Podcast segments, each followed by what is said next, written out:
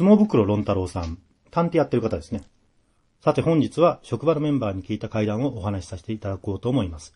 これは同僚の女性調査員から聞いた話です。彼女は幼少の頃、医者にかかっても原因がわからないと言われてしまう体調不良が続いていたようです。主には膝や肘など節々の痛みだったようなのですが、そこで彼女のおばあちゃんは知り合いのつてを使って、最上屋さんを紹介してもらいました。病院でも原因がわからない体調不良は霊障だと。まあそうこういうふうに考えたようです。その神谷さんっていうのは相当お年を召されたおばあさん。で、彼女自宅にやってきて、その時家にいたのは彼女とお母さん、おばあちゃん。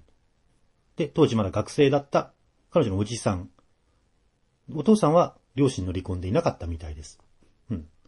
彼女とお母さん、おばあちゃん、そして小神屋さんは仏間に集まり、おじさんだけ今でテレビを見ていました。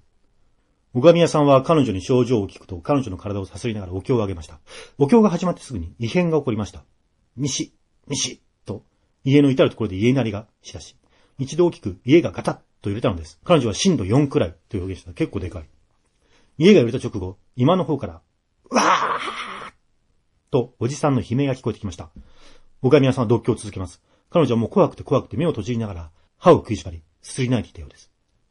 独居が終わり、小神屋さんはもう大丈夫だろうと彼女やお母さんたちに話します。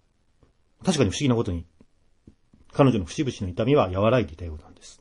小神屋さん帰られて、今に戻ったお母さんたちは、おじさんに悲鳴を何であげたか、その訳を聞きました。そしたらおじさん曰く、テレビを見ながら横になったら、家が揺れたと。何事かと、開いた障子の向こうのガラス窓をパッと見た。すると窓の外には、お隣の家の塀とのこうわずかな隙間がそこに開いてたんですけど、そこに赤ん坊を抱いた青白く光った女が立っていた。で、女の顔は般若をさらに怒らせたような恐ろしい顔だった。